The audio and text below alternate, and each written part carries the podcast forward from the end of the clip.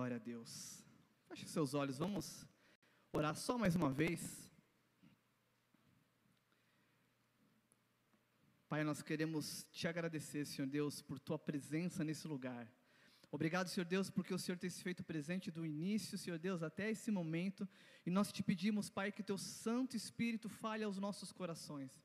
Pai, eu quero, eu quero, Senhor Deus, declarar que que eu não sei nada, Senhor Deus, que eu não, não consigo nada, Pai. Se não for tua misericórdia e graça, é, eu só vou atrapalhar. Então eu peço em nome de Jesus para que o Senhor me ajude, Pai, a, a ser boca do Senhor nessa noite, poder falar aquilo que o Senhor colocou ao meu coração. Eu peço para que a tua palavra, Senhor Deus, que foi lançada de antemão, ela possa encontrar nos nossos corações, corações frutíferos, Pai, corações preparados para que essa palavra, essa semente, ao cair nos nossos corações, tem frutos e frutos que permaneçam, Senhor. Eu oro em nome de Jesus, Pai. Eu vim aqui também para receber do Senhor, então fale aos nossos corações, é o que nós te pedimos em nome de Jesus. Amém. Glória a Deus. Queridos, abra comigo, por favor, no Evangelho de João capítulo 1. Semana passada, eu tive a alegria de poder estar ministrando também. Eu lembro que eu não falei sobre isso, mas em algum momento eu citei sobre é, como as pessoas reagem à figura de Jesus. Quem quem estava semana passada e lembra do Jesus histórico, do Jesus Cristo? E isso é muito muito interessante porque quando nós vemos como as pessoas reagem ao Cristo, a, a, a, forma como eles lidam com Jesus Cristo, o Jesus que foi crucificado, o Jesus Deus, nós vemos realmente quando Jesus fala que me perseguiram, vão perseguir vocês também. Quando Paulo fala que a pregar Cristo ressurreto, isso daí é escândalo para os gentios, para os judeus, enfim. Isso é muito interessante porque quando nós olhamos para esse, esse contexto, nós vemos que, pelo menos eu percebo, eu percebo isso nas redes sociais, e, e, e isso ficou muito acentuado nas eleições, por exemplo. Quando pessoas que na sua vida você via que elas não serviam a Jesus, não seguiam a Jesus, mas de muitas das vezes elas usavam o nome de Jesus ou aparentemente um ensinamento de Jesus para querer aplicar algum tipo de, de, de informação, de, de, de aplicar alguma questão moral sobre uma outra pessoa. E quando você olhava friamente, calculadamente assim, você falava, cara, esse cara não é nem cristão. Ele nem se denomina um cristão, mas está falando de Jesus. Porque de alguma forma ele viu ali que os ensinamentos de Jesus traria, traria algum atributo bom para o convívio da humanidade. E isso é verdade. É, é, os ensinamentos de Jesus são maravilhosos, mudaram a minha vida. Mas existe todo um contexto que quando nós pegamos a Bíblia e lemos né, os Evangelhos, nós vemos que é, o que Jesus nos ensinou, que o que Jesus falou, quem Jesus era. E aí, olhando essa situação, nós percebemos que, eu até citei no domingo passado, que Pessoas, é, é, até muçulmanos falam de Jesus de uma forma positiva. Ele está no Alcorão como um profeta relevante, né? Talvez não como o Muhammad que eles falam, mas está lá. Se não, te, se não fosse tivesse algum tipo de relevância ou influência, nem lá estaria. Se você falar com um hinduísta, ele vai falar: meu, Jesus foi um, alguém de um espírito elevado. Todos, né? De alguma forma, olha para esse Jesus histórico e fala: ah, ele é legal, mano. Ele é um cara bacana, é um cara legal. Mas quando nos deparamos, como eu falei semana passada, com Jesus Cristo, o Jesus ressurreto, aquele que fala, aquele que quer me seguir, nega-se a si mesmo, tome a sua cruz e siga-me. Esse Jesus que pede renúncias dos seus seguidores, quando eles se deparam com esse Jesus, ele é escândalo, não faz sentido, não entra na razão humana. E por que, que eu estou falando isso? E talvez vocês estejam se perguntando, ah, Theo, pô, legal você falar isso, mas talvez essa, essa informação seja válida para alguém que não crê em Jesus, porque eu creio.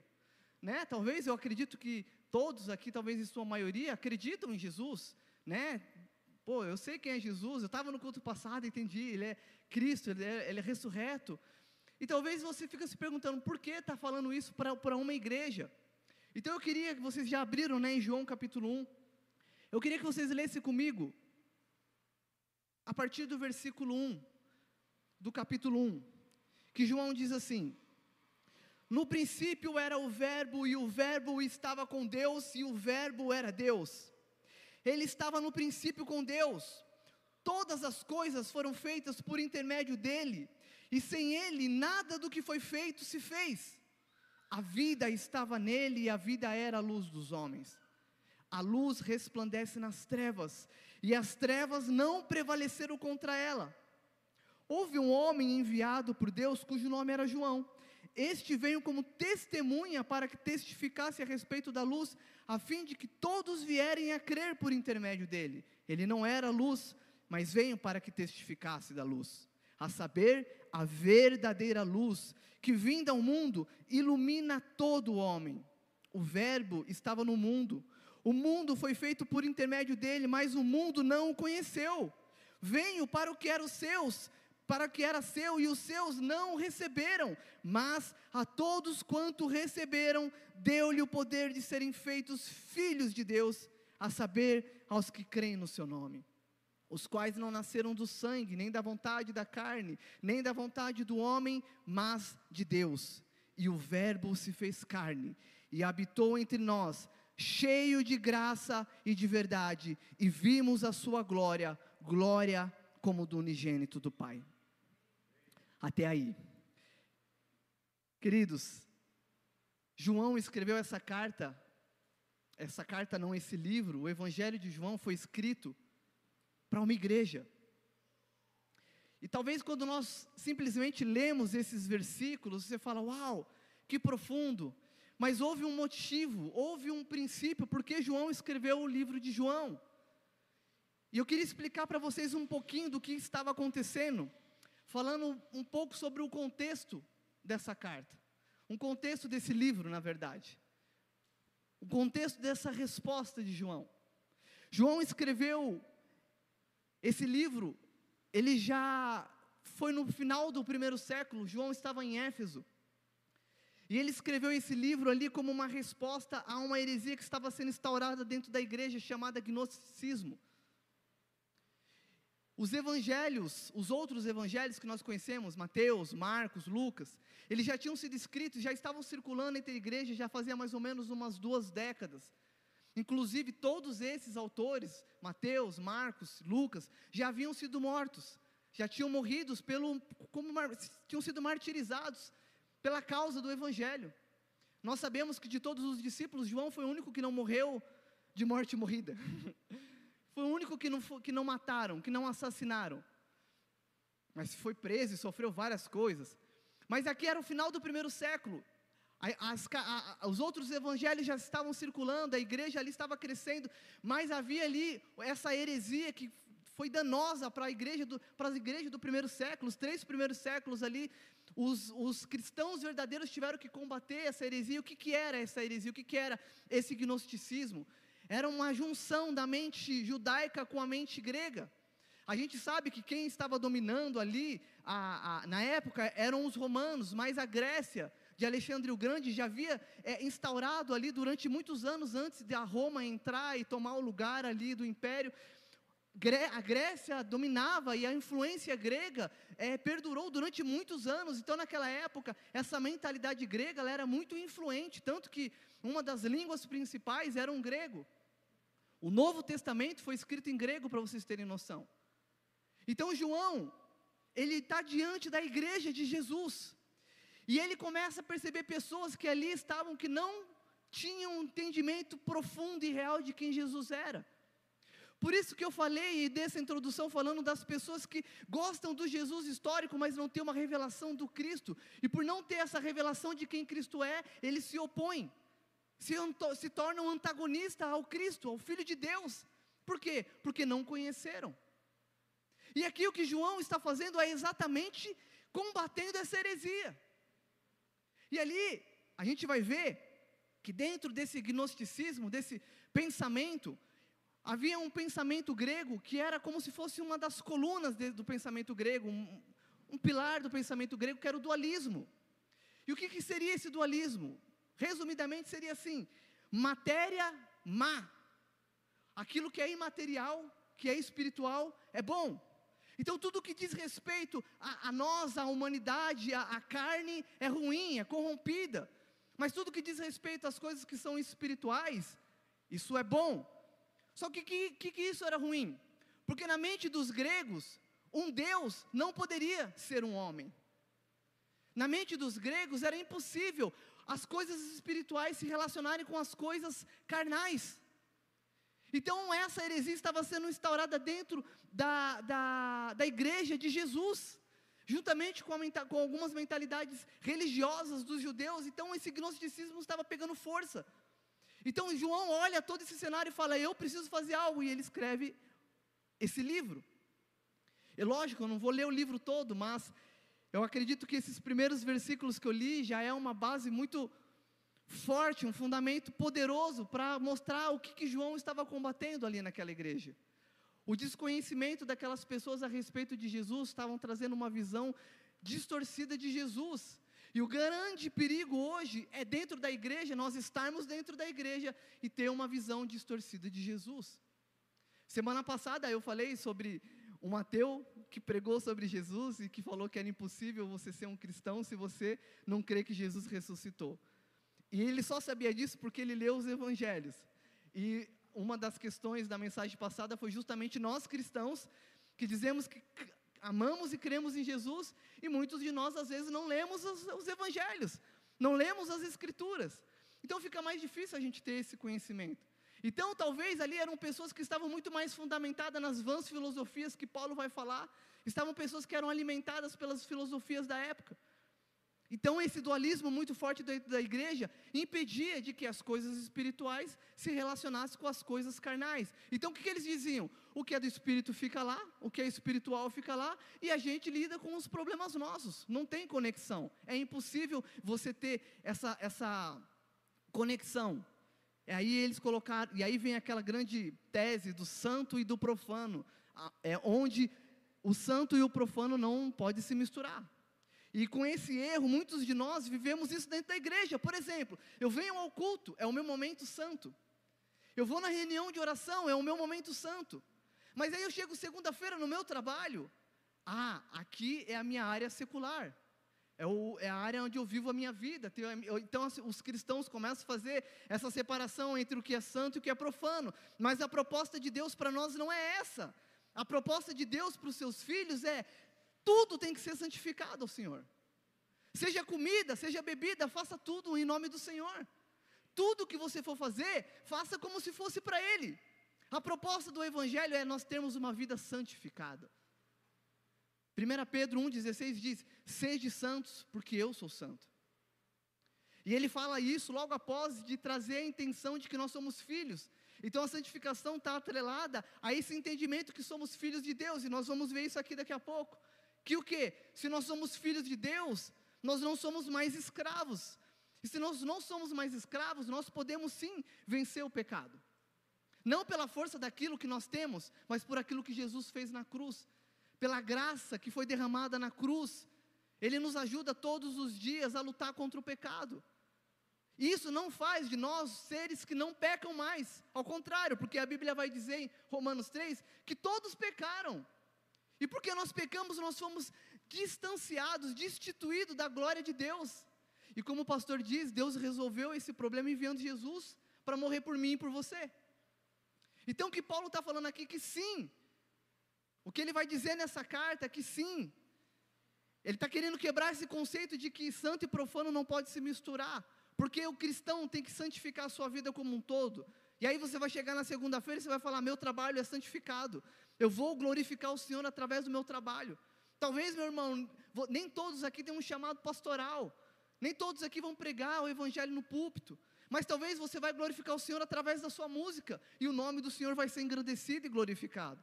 Talvez você vai engrandecer o Senhor através da sua profissão, do seu trabalho, na segunda-feira, quando você estiver lá, sei lá, no, no, seu departamento, no seu salão, no seu escritório, e ali, com a sua vida santificada, você vai engrandecer o nome desse Deus que nós servimos, porque não há separação. A santificação do, do domingo tem que estar na nossa segunda, terça, quarta, quinta e assim por diante. Então, o que o, que o João está falando aqui é: eu preciso combater, porque eles têm uma visão errada de quem é Jesus. Eles têm uma visão errada porque para eles era impossível Deus ser homem e um homem ser Deus. E quando nós olhamos para os evangelhos, nós vamos perceber que quando você pega ali os outros evangelhos de Mateus, Marcos, Lucas, que são chamados de evangelhos sinóticos, porque eles são bem parecidos. Talvez um tenha tido influência do outro para ali para relatar, mas é algo bem minucioso. Você vai ver o próprio Lucas falando que ele, ele, ele procurou com muito critério juntar os fatos, os relatos. Então, você vai perceber que os primeiros evangelhos, eles tendem a mostrar Jesus naquilo que Jesus tinha como ministério. Então, eles apresentam Jesus o ministério, o que Jesus fazia, como Jesus agia com as pessoas. E isso é maravilhoso, porque nós conhecemos mais sobre Jesus. Um vai falar sobre o Jesus, o servo, outro vai falar sobre o filho do homem.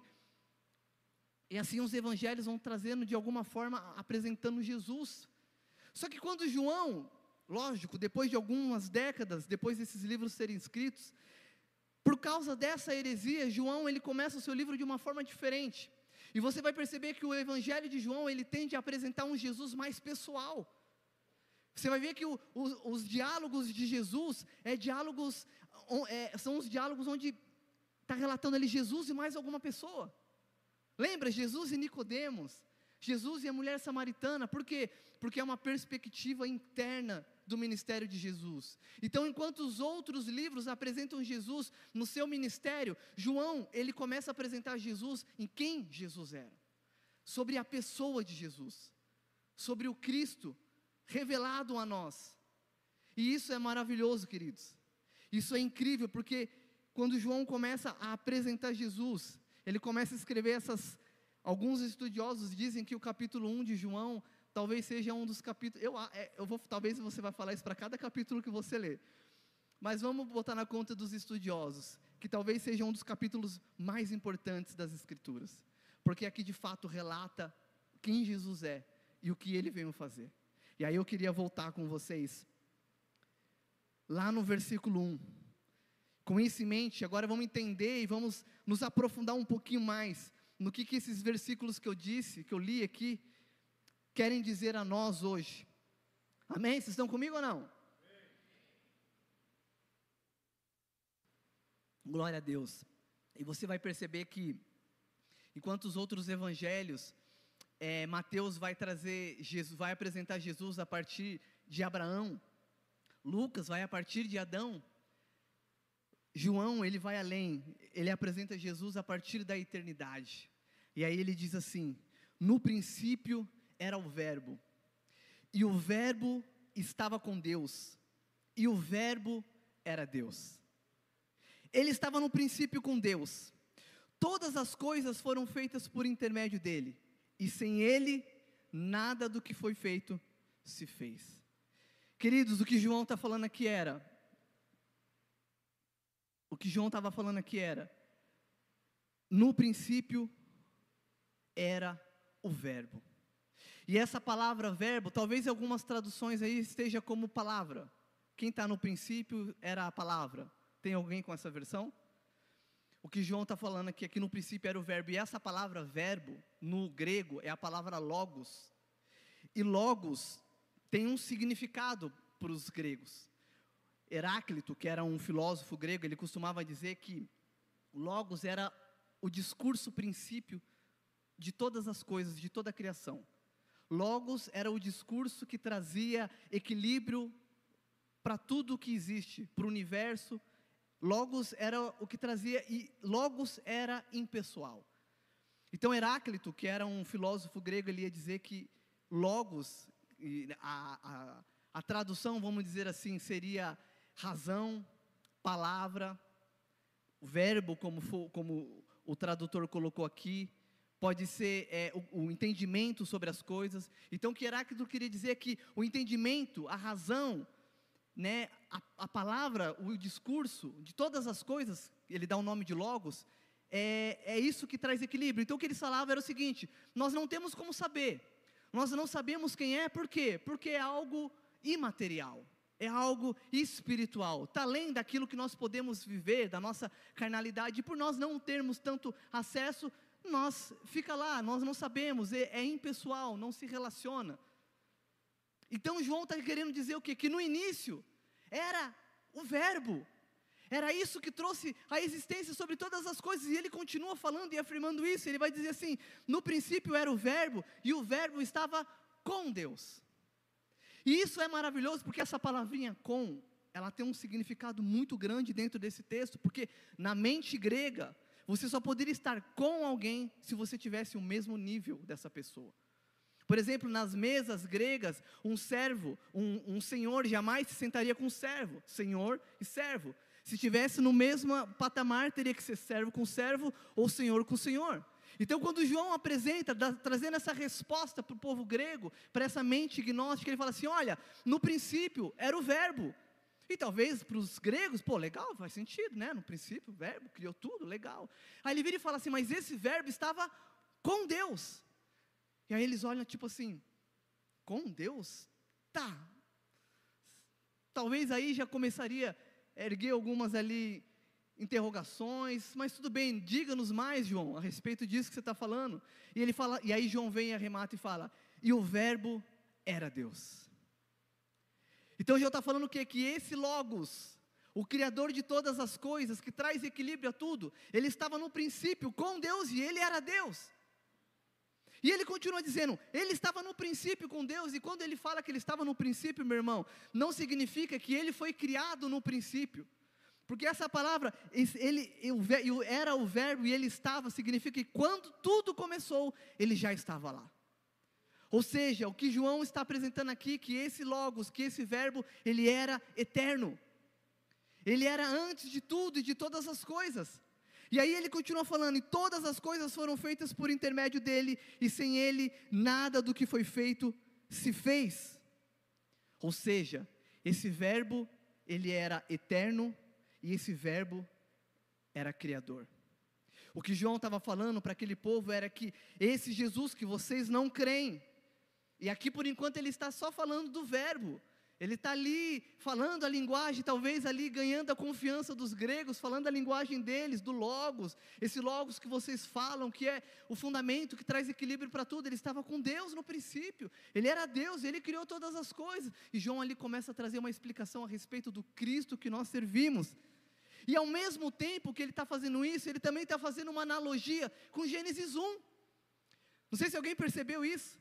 Ele está fazendo uma analogia com Gênesis 1, porque o povo, o foco dele, era justamente um povo que pegou duas mentalidades, grega e judaica, e estava criando uma heresia. Então, ao mesmo tempo que ele está falando com os, com os gregos, ele também está falando com os judeus.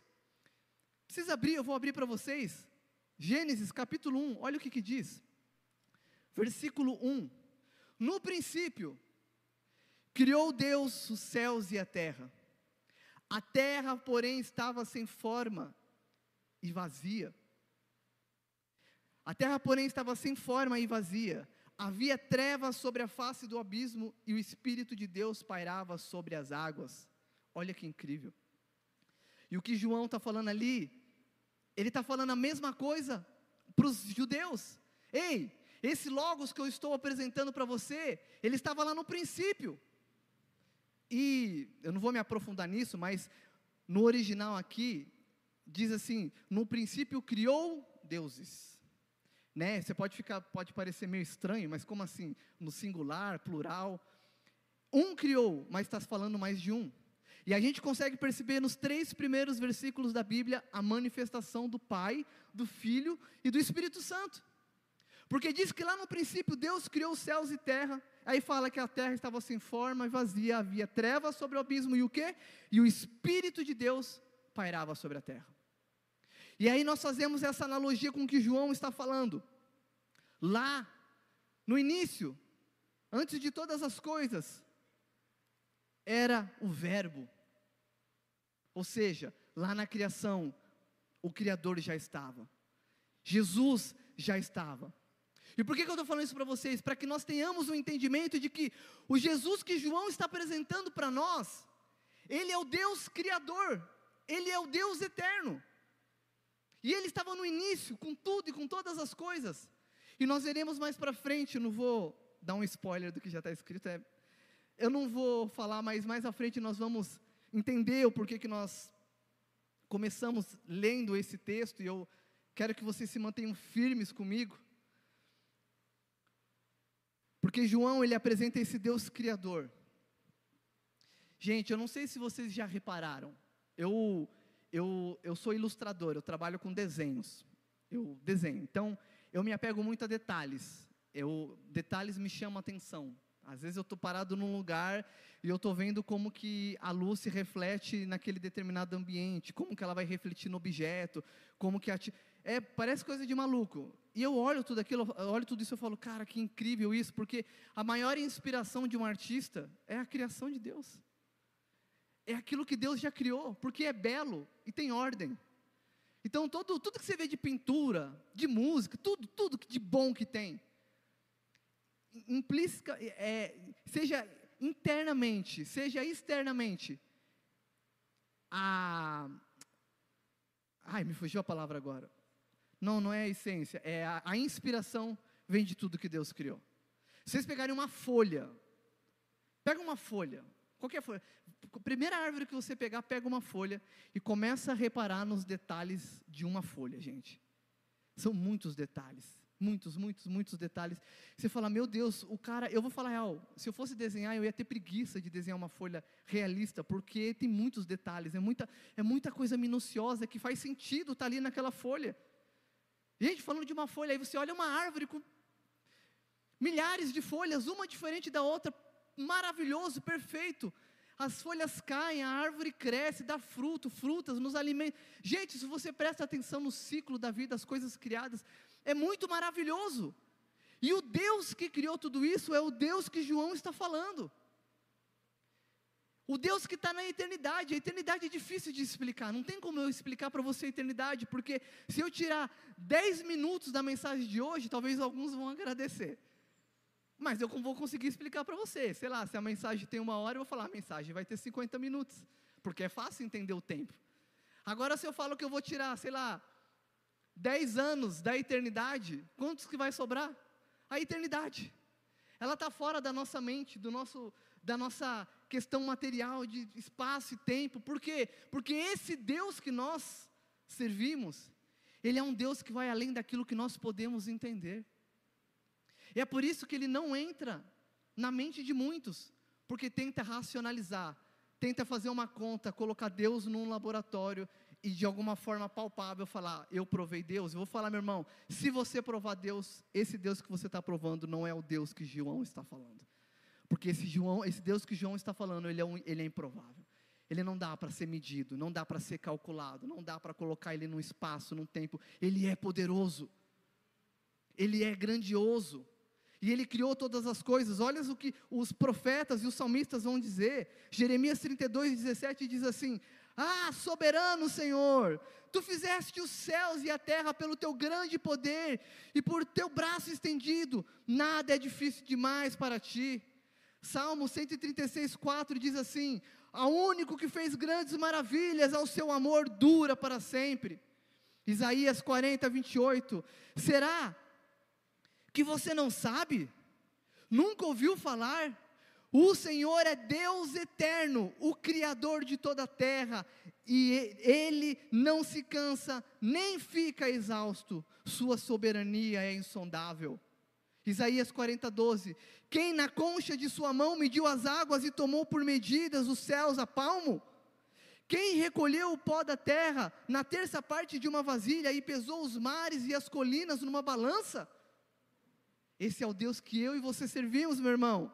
Isaías 40, 26. Levantem os olhos para o alto e vejam quem criou essas coisas. Aqueles que fez sair seu exército de estrelas, todas bem contadas, as quais ele chama pelo nome, por ser ele grande em força e forte em poder. Nenhuma só vem a faltar. Meu irmão, o texto está falando que Deus dá nome para todas as estrelas. Se você tirar uma foto limitada de um celular, você não consegue contar as estrelas. Deus, dá, além de contar, Ele dá nome para cada uma, sabe por quê? Porque Ele é grandioso e poderoso para fazer isso. Ele não está no nosso, Ele não está limitado ao nosso espaço geográfico, ao tempo. Ele é muito além disso tudo, e o que João está falando é que Jesus é esse Deus. Que o Jesus que as pessoas olham como o Jesus histórico, legal, paz e amor, que foi crucificado, tadinho. João está falando que esse Jesus é Deus. E isso tem que mudar a nossa perspectiva de vida, meu irmão. Você está diante de um Deus, tem que mudar tudo, tem que mudar o jeito que, que a gente entra na igreja, a, a forma como muitas das vezes nós somos irreverentes, a falta de compromisso que nós temos em nos relacionarmos com Deus. Cara, se relacionar com Deus, isso não entra na mente humana, meu irmão. Isso não vai entrar nunca na mente dos gregos. Os gregos pedem motivos, os judeus pedem sinais. Por isso, a cruz de Cristo, Paulo vai dizer que é loucura para esses. Talvez porque eles não tenham entendido quem Jesus é. Talvez porque essa luz não tenha sido é, acesa no coração dessas pessoas. Sabe por que mesmo com isso tudo? Lá no Éden entrou algo que distorceu, descaracterizou a humanidade, chamado pecado. E o pecado trouxe trevas, caos e morte para a humanidade. E a gente vai ver isso, a gente leu Gênesis 1, nós não lemos Gênesis 1? Eu vou voltar lá, não precisa abrir não, eu abro. Nós lemos Gênesis 1 falando sobre a criação, e se a gente ler alguns capítulos depois, nós vamos ver o que, que aconteceu com esse pecado entrando na humanidade, desconfigurando o ser humano. Nós falamos semana passada sobre nós a, a, a, apertarmos o botãozinho de, da configuração, de reconfigurar o sistema, atualização do sistema. Porque havia um sistema criado, o pecado veio e corrompeu esse sistema. E aí Jesus nos reconcilia com o Pai e fala assim: vocês precisam voltar à configuração original. Qual, qual configuração original? A do Éden. Porque logo depois da criação, o pecado entrou e trouxe caos, morte e trevas.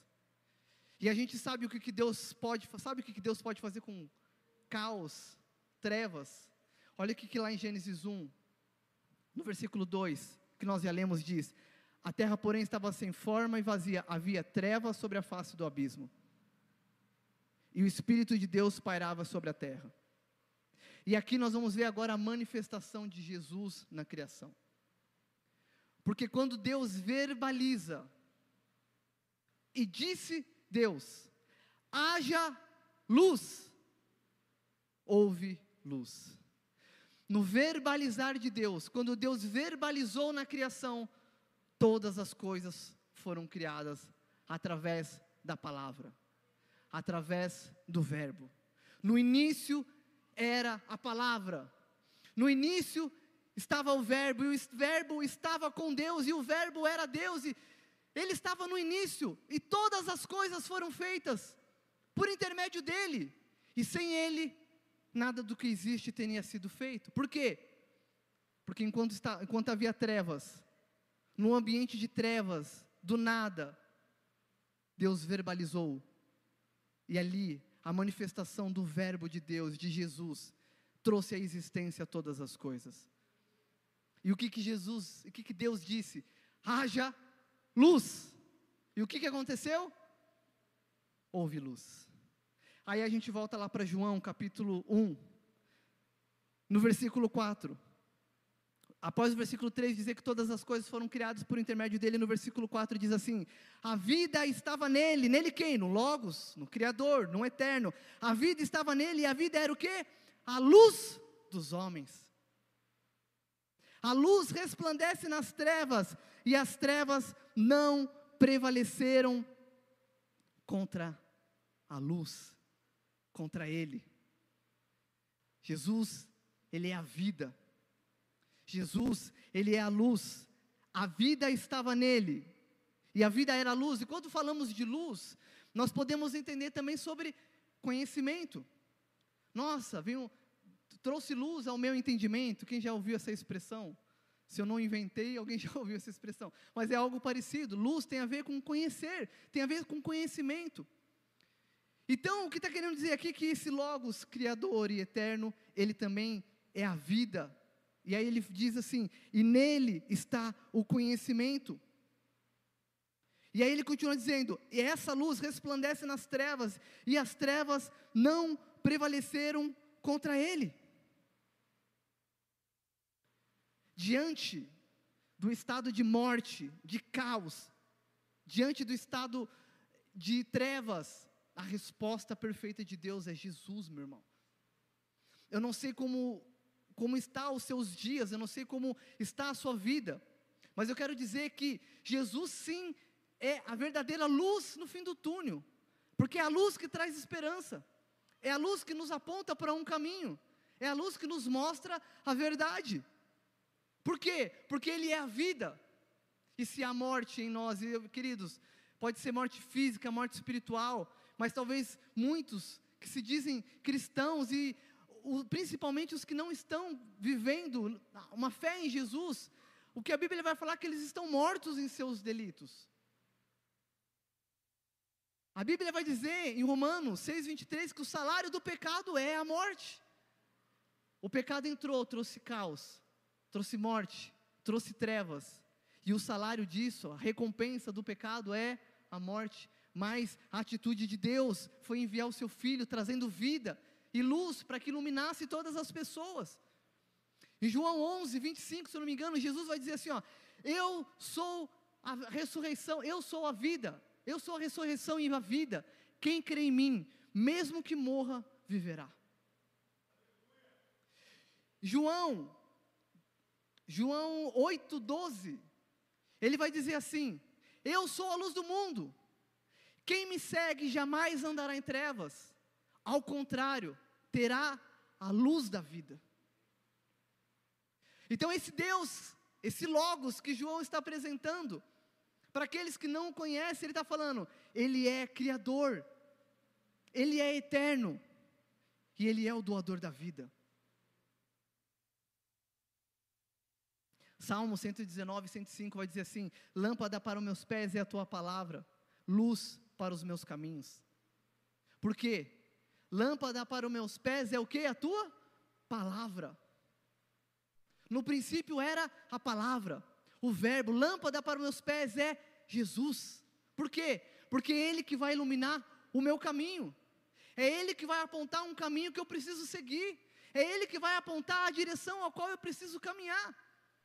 Eu não sei aqui quem já andou no escuro. Às vezes na sua casa você já meio que conhece, mas ninguém vai confiante. Ninguém apaga as luzes e sai andando, você vai meio que tateando.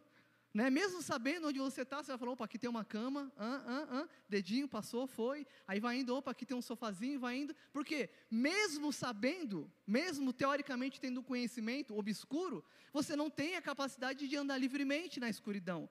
E o que o texto está dizendo é que Jesus é a, a, a, lâmpada que vai iluminar o nosso caminho. Por quê? Porque o mundo jaz em trevas, o mundo jaz do maligno, e nós precisamos de uma direção. Essa direção se chama Jesus.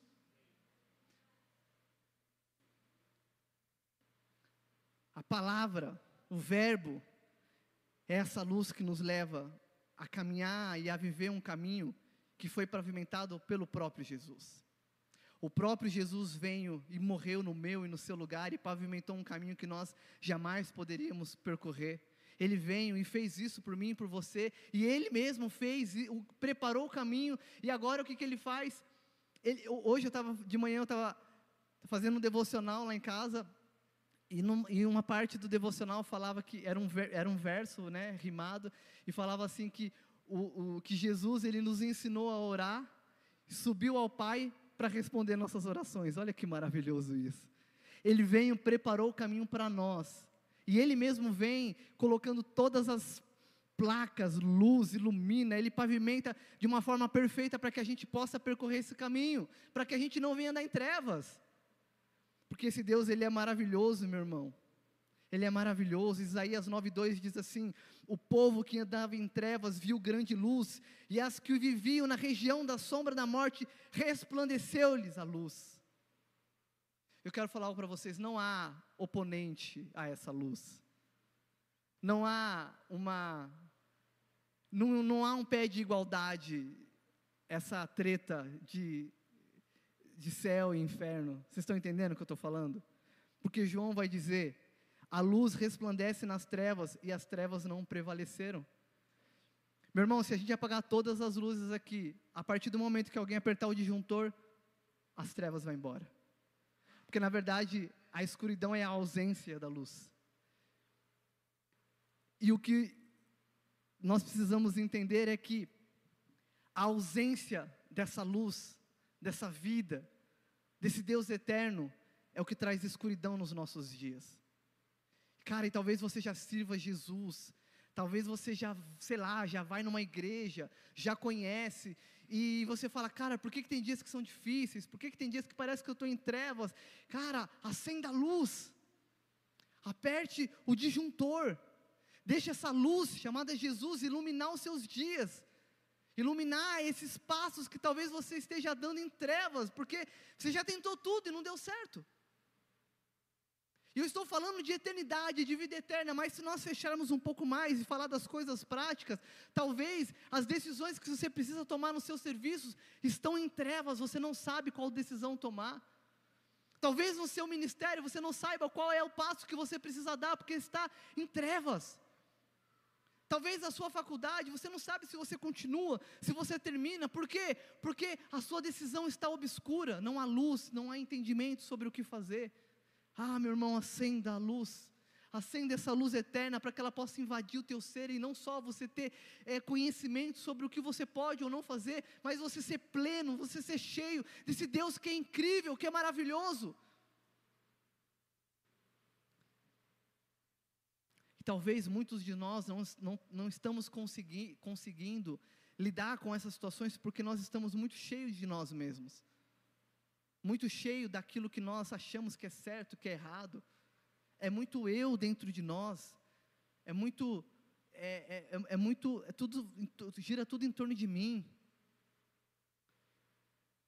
Te dou um conselho, se esvazia, meu irmão. A gente acabou de ler que no princípio a terra era sem forma e vazia, não tinha nada, estava vazia. E do nada Deus criou tudo. Eu tenho certeza que do vazio que você pode se desfazer de você mesmo, para a glória e honra do Senhor, Deus pode criar coisas maravilhosas na sua vida. Deus pode fazer coisas incríveis na sua vida. E não estou nem falando de realizações de sonhos, mas da sensação de pertencimento a um Deus poderoso. E nós vamos ver mais para frente que o que o João está querendo dizer, que esse Logos, ele é o Deus, ele é eterno, ele é criador, ele doa a vida, mas também ele é um Deus pessoal, ele se relaciona. Amém? Mas sabe qual que é a questão? Muitas das pessoas diante dessa luz, elas preferiram amar as trevas. Sabe aquele diálogo maravilhoso de Jesus com Nicodemos, todo mundo gosta? Que Jesus vira para Nicodemos e fala assim: Nicodemos, porque Deus amou o mundo de tal maneira que deu seu filho unigênito para que todos aquele que nele crê não pereça, mas tenha a vida eterna. É maravilhoso esse versículo. E aí ele, João 3,16, ele continua dizendo, é, eu não, eu não. Está aqui, cadê? Vai para 17. Portanto, Deus enviou seu Filho ao mundo não para que julgasse o mundo, mas para que o mundo fosse salvo por ele. E lá no 19 ele vai dizer assim: a condenação é essa, que os homens amaram mais as trevas do que a luz, porque suas obras eram más. Então, diante dessa luz, diante daquilo que é revelado a nós através da palavra de Deus, através do conhecimento. Queridos, eu tinha um conhecimento muito raso de quem era Jesus antes de saber realmente quem ele era. Eu olhava para Jesus crucificado e eu tinha uma sensação de tristeza. Eu falava, nossa, que tadinho, tão legal, e mataram ele. Mas quando eu comecei a ler as Escrituras, e o primeiro livro que eu li foi o Evangelho de João, e quando eu comecei a ler essas verdades, eu falava assim: meu Deus, ele é isso mesmo. Ele é um Deus que doa vida, lógico, eu não tinha tanto entendimento quanto eu tenho hoje, que não é muito também, mas o suficiente para me revelar um Cristo vivo, que me ama, que morreu por mim. Um Deus poderoso que não está mais crucificado, que não está, como alguns filósofos vão dizer que Deus está morto. Não, não está morto, porque Ele é eterno. Como nós falamos semana passada, Ele ressuscitou ao terceiro dia, e Ele está vivo, meu irmão. E Jesus está vivo, tem que fazer toda a diferença na minha vida e na sua vida. Porque Ele é maravilhoso, Ele é incrível. E é por isso que João, ele continua falando e parece que ele vai sair do tema. Mas não, porque ele está querendo falar agora qual é o propósito dessa, desse livro. E ele começa a falar de João Batista.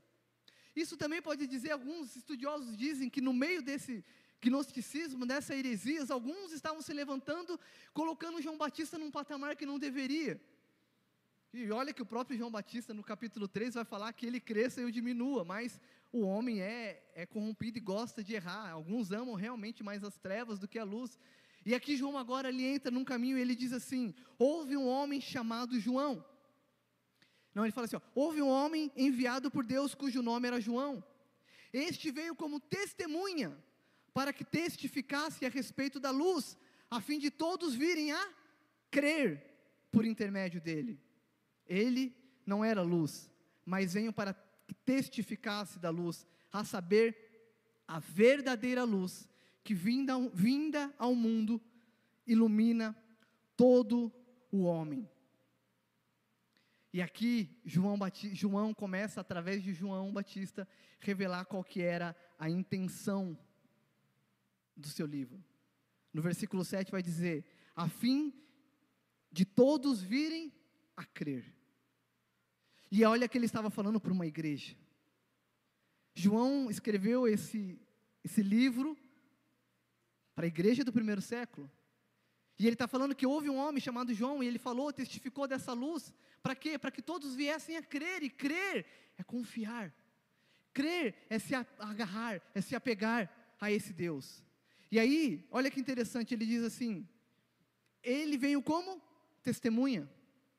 E olha que incrível, nós temos advogado aqui, doutor Marcelo. Temos outros, né? Quem é que advogado? Nossa, espero não falar bobeira agora. Mas se eu estiver falando muita bobeira, você. Porque talvez, num conceito jurídico, a função da testemunha é relatar o que ela ouviu e viu, né? ou, ou viveu, ou presenciou. Se você, como te, você é chamado para testemunhar algo, e você chega e fala assim: Olha, eu vi o cara atravessando a rua, mas eu acho que o juiz vai falar assim: ah, Eu não pedi a sua opinião, eu só quero saber sobre os fatos. Estou certo? A testemunha do juiz. Perfeito. Entendi, mas é isso. Não, ah, certo, entendi. A testemunha do juiz, não das partes. Amém. E, e a, qual é a função dela? É relatar o que ela viu, porque o juiz precisa de uma informação para ele poder, dentro do crivo dele, julgar aquela situação. Então, o que está acontecendo aqui é que João Batista, ele veio como testemunha. Por quê? Porque ele estava relatando sobre aquilo que ele ouviu da parte de Deus e que ele viu. Nos versículos depois, de João 15 em diante, a gente vai ver que ele falou que ele viu o Cordeiro de Deus que tira o pecado do mundo. Então ele veio como testemunha. E queridos, isso é interessante porque logo depois vai falar assim sobre a verdadeira luz. E o próprio pastor fala sobre por que verdadeira luz? Porque talvez existam falsas luzes, aquilo que traga um falso entendimento a respeito de algumas coisas. E, a gente vai ver que em várias vezes Jesus falando sobre ele ser a própria verdade. Eu sou o caminho, a verdade e a vida. Conhecereis a verdade e a verdade vos libertará. Se o Filho vos libertar, verdadeiramente sereis livres. Então, queridos, nós como cristãos, se nós quisermos falar sobre Jesus para uma outra pessoa, não vai funcionar nós chegarmos com uma tese científica, com uma peça filosófica. O que nós precisamos fazer é testemunhar. Porque a testemunha, ela, ela, ela estava presente. A testemunha viu, ouviu, ou seja, ela confia, ela se relaciona. E quando se trata de testemunhar a respeito de Jesus, se trata de nós termos um relacionamento com esse Deus. E por nós se relacionar com esse Deus, nós vamos apresentar aquilo que nós vimos e aquilo que nós vimos. É por isso que Jesus, em Atos 1,8, vai falar: sejam minhas testemunhas. Sejam as minhas testemunhas. Ele não está falando, seja um filósofo com uma boa tese, uma, um bom, é, uma boa peça filosófica para me defender. Seja um grande cientista e me coloque dentro de um, de um lugar. Seja um bom escritor. Não. Sejam minhas testemunhas. Ouçam de mim.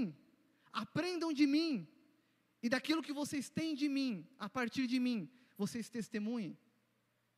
É por isso que é muito importante, queridos, a gente falar para as pessoas a respeito daquilo que nós estamos vivendo. Lembra que no culto passado eu falei que se a gente fala algo e o nosso discurso é diferente, isso fica meio estranho. É por isso que para testemunhar a respeito de Jesus, você precisa caminhar com Ele. Você precisa andar com Ele. É por isso que Ele nos chamou para ser testemunhas. Porque o Logos de Heráclito, ele é impessoal. Mas o Logos que Jesus está falando, que João está falando, ele é pessoal. Ele quer se relacionar comigo e ele quer se relacionar com você. E aí no versículo 10 diz assim: O Verbo estava no mundo, o mundo foi feito por intermédio dele, mas o mundo não o conheceu. Veio para o que era os seus e os seus não o receberam, mas todos quanto receberam dele o poder de serem feitos filhos de Deus, a saber, aos que creem no seu nome, os quais não nasceram do sangue, nem da vontade da carne, nem da vontade do homem, mas de Deus. O Verbo veio ao mundo e o mundo não o conheceu. O mundo não os deixou com que aquela luz, aquela luz não brilhou sobre esse mundo, e eles o rejeitaram. E aí o texto continua dizendo no versículo 12: Mas todos quanto receberam foi dado o poder de ser chamado filhos de Deus. Queridos, há uma frase do C.S. Lewis que ele diz assim, eu acho isso incrível. E ele fala assim: se. Esqueci o que ele fala, me deu um branco aqui agora.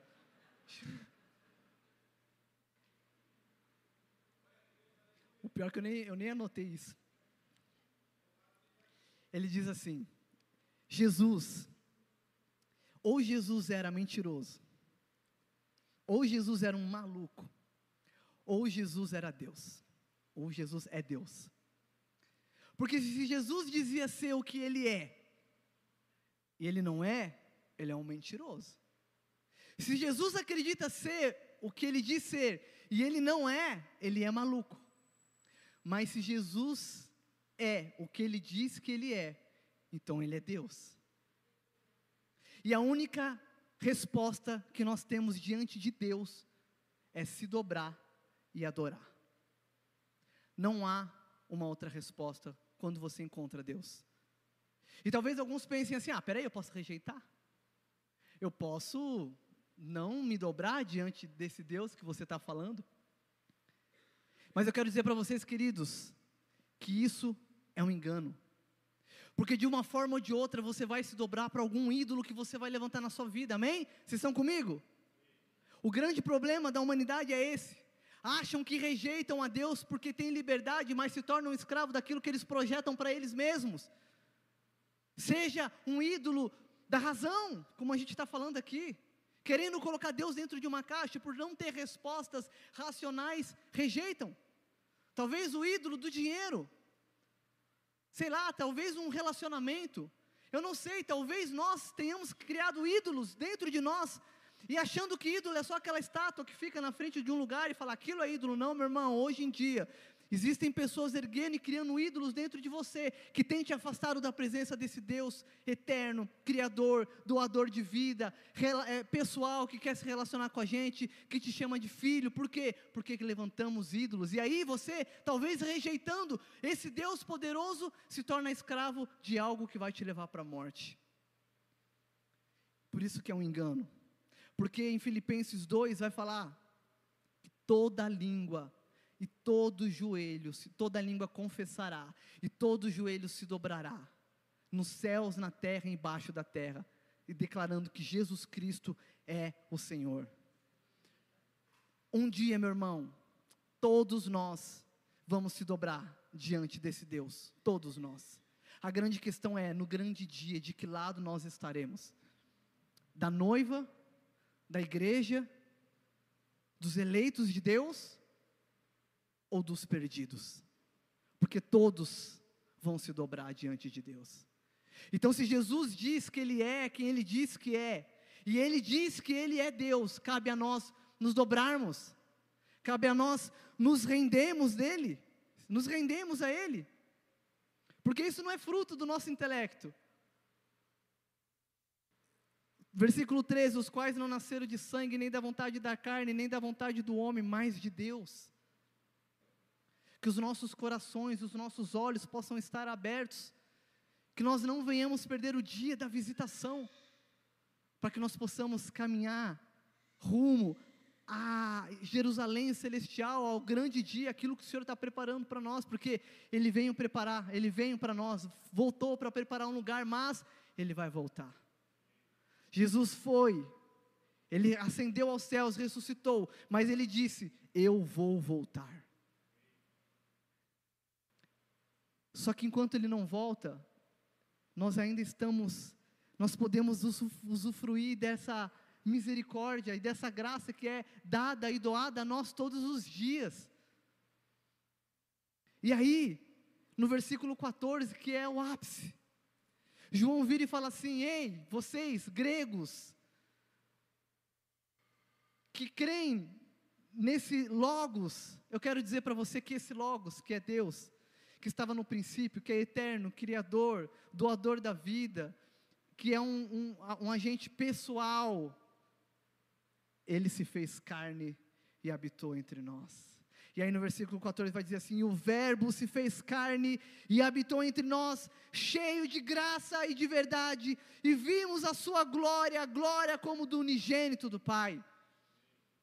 O Deus criador de tudo, de todas as coisas, ele se fez homem. Sabe o que isso significa? Ele veio substituir a condenação que era para mim e para você. Para quê? para que nós pudéssemos ter vida e vida eterna. No capítulo 3 ele vai explicar isso para Nicodemos, se todos creem, terão vida eterna. E cabe a nós, meu irmão, diante de Jesus, Jesus Cristo, Filho de Deus, o Deus Todo-Poderoso, entender que quando ele diz para Nicodemos que Deus amou o mundo, é porque Deus amou.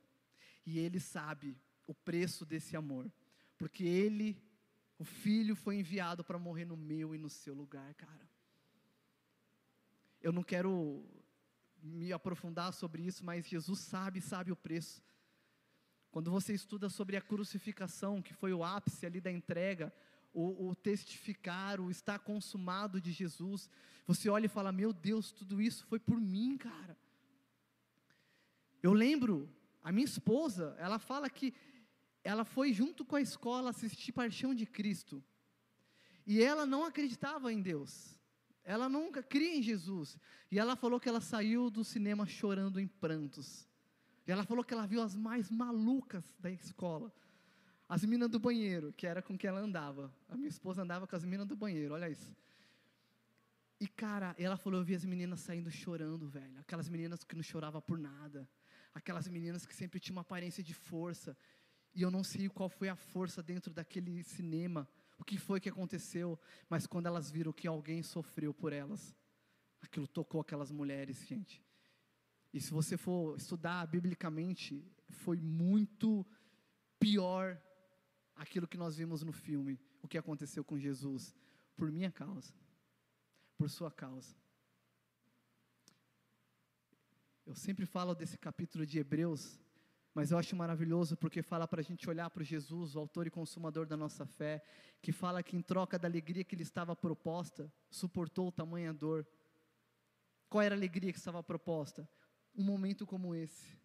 Eu, você, Marcelo, você, Tati, Ana, Zuga, nós, olhar para nós aqui, ó, cada um, Bruno, olhar para nós e falar assim, ó, por causa de vocês a alegria, mesmo que vai ser doído, mesmo que eu sei o preço que eu vou pagar, a alegria que me, tá, me está proposta.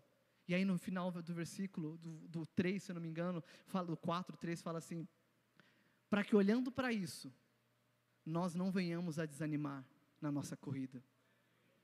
E talvez muitos de nós estamos caminhando e falando: meu Deus, eu estou desanimado, eu não, eu não consigo mais servir, eu não tenho mais vontade de servir, eu não tenho mais vontade de estar na igreja, eu não tenho vontade de fazer mais nada para o Senhor, mas quando os nossos olhos estão fitos e fixados em Jesus, e olhar e lembrar do que Ele fez por mim e por você naquela cruz, porque a Bíblia vai falar que a condenação do pecado é a morte, e quem pecou? Fomos nós, Ele não pecou, meu irmão, Jesus não pecou, e por ele não ter pecado, ele foi e morreu por mim e por você.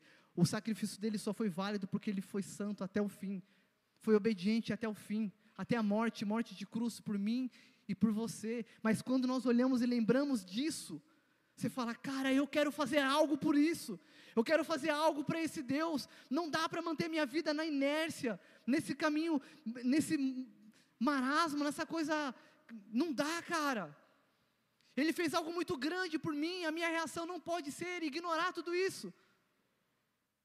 Porque Ele amou. E quando Jesus fala que Ele amou, é porque Ele amou. E amar, meu irmão, não é um atributo de Deus. Amar não é uma característica. 1 João 4, 8, se eu não me engano, vai dizer que Deus é amor. Ele é o próprio amor. Deus é amor. E pensa comigo, se Deus é amor, o pastor vai falar, o pastor sempre costuma falar que a atitude perfeita de Deus para a humanidade foi enviar o seu filho para morrer por nós. Deus é amor. E o verbo, a gente sabe que o verbo, ele traz a ação do sujeito. O verbo é a ação do sujeito. E nessa frase, o sujeito é o amor, é Deus. E a ação de Deus para a humanidade, a atitude de Deus para a humanidade, foi o que? Enviar o verbo. O verbo do amor é Jesus. É a atitude perfeita de Deus trazendo o seu filho para morrer no meu e no seu lugar. E Romanos 5 vai dizer que quando nós ainda éramos os seus inimigos, quando nós ainda o rejeitava, ele morreu por mim e por você. Tem como explicar? Não tem. Tem como entender? Não tem. Mas temos como, tem como nós nos render. A gente pode se render a esse Deus que é vivo, que se fez carne, que criou todas as coisas e que é pessoal e que quer se relacionar comigo e com você todos os dias. O livro de João, ele é maravilhoso e ele vai, ele vai relatar sobre isso, sobre Jesus ser a verdade. É o livro que mais fala sobre o Espírito Santo e Jesus fala: Eu vou ao Pai, mas eu não vou deixar vocês órfãos, o Espírito Santo vai ficar. E hoje, através do Espírito Santo habitando em nós, nós nos relacionamos com o Pai, nós nos relacionamos com Cristo. Que nessa noite nós possamos voltar os nossos olhos para a cruz e olhar e lembrar da alegria que foi proposta a Ele. E por causa dessa alegria Ele não desanimou. Jesus Cristo, Deus vivo, Verbo de Deus, que se fez carne e habitou entre nós, para que nós pudéssemos ter vida e vida em abundância. Então que nessa noite nós possamos voltar para nossa casa e lembrar que, como eu disse aqui no comecinho, o culto não vai acabar quando eu falar amém, vai na paz do Senhor. O culto pode continuar, porque esse Deus vivo hoje habita dentro de você. E há um propósito para isso. Para que quanto mais nós nos relacionamos com Deus, mais nós conhecemos esse Deus, mais Ele se revela a nós, e quanto mais Ele se revela a nós, mais nós testificamos a respeito dEle. Uma pergunta que todas as vezes fazem, eu às vezes me constrange, porque às vezes eu não estou fazendo aquilo, é: para quantas pessoas nós estamos testificando desse Deus? A nós não estamos falando de um Cristo histórico, crucificado, joia, paz e amor. Nós não estamos falando de um filósofo do amor. Nós estamos falando de um Deus que está vivo, poderoso. Você tem noção disso? Que criou todas as coisas. Gente, você desce a serra, você está entrando em Mogi, cara, que coisa mais linda. A primavera, aquelas flores, você fala, cara, parece que isso aqui é uma pintura. Você olha o céu de Mogi, eu acho maravilhoso. Eu olho e falo, meu Deus, parece que Deus pegou uma aquarela ali, começou a esbanjar e pintar. Que coisa maravilhosa, que perfeição, que Deus perfeito. Que coisa bela que Deus fez. Que coisa maravilhosa. E quando eu olho para isso, eu falo, meu Deus, eu preciso testificar desse Deus poderoso, desse Deus criador. Porque mesmo Deus fazendo tudo isso, a Bíblia fala que ele se fez carne. E hoje ele habita dentro de mim e dentro de você. Ele escolheu esse Deus, esse Deus todo-poderoso, ele escolheu morar dentro de mim e dentro de você, nós, cara, nós, que é muito constrangedor, é por isso que a Bíblia diz que a bondade de Deus nos constrange. Quando nós lembrarmos disso, que nós possamos, como aquela canção vai dizer, que o cordeiro receba a recompensa do seu sacrifício. Frase dos moráveis que quando estavam indo para as missões, para uma ilha, que eles nunca mais iam ver a família deles, se venderam como escravo e com o dinheiro da escravidão pagaram o barco para ir para aquela ilha, evangelizar e testemunhar a respeito de Jesus, e os familiares no porto perguntaram: "Por que que vocês fizeram isso?" E indo embora eles falaram: "Para que o cordeiro receba a recompensa do seu sacrifício." para que o Cordeiro receba a recompensa do sacrifício dele, que nós possamos viver todos os dias como pessoas que conhecem a Jesus e busquem viver uma vida digna do Evangelho. Amém? Feche seus olhos, eu quero orar por vocês.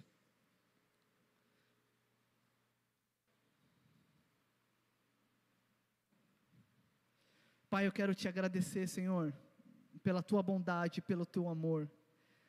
Te agradecer, Senhor Jesus, porque o Senhor, Deus poderoso, está aqui nesse lugar. E o Senhor nos ama. E o Senhor, Pai, morreu numa cruz, enviou seu filho para morrer numa cruz por nós. Pai, que nesses dias nós possamos olhar para o Senhor entendendo ah, Jesus, como o Senhor é grande e poderoso, como o Senhor é bom e ao mesmo tempo tão pessoal, quer se relacionar comigo, quer falar o íntimo do meu coração, revelar as coisas mais profundas sobre mim mesmo, que nem eu sei. Ah, Espírito Santo, fale aos nossos corações. Revele Cristo mais uma vez nos nossos corações, porque nós precisamos do Senhor.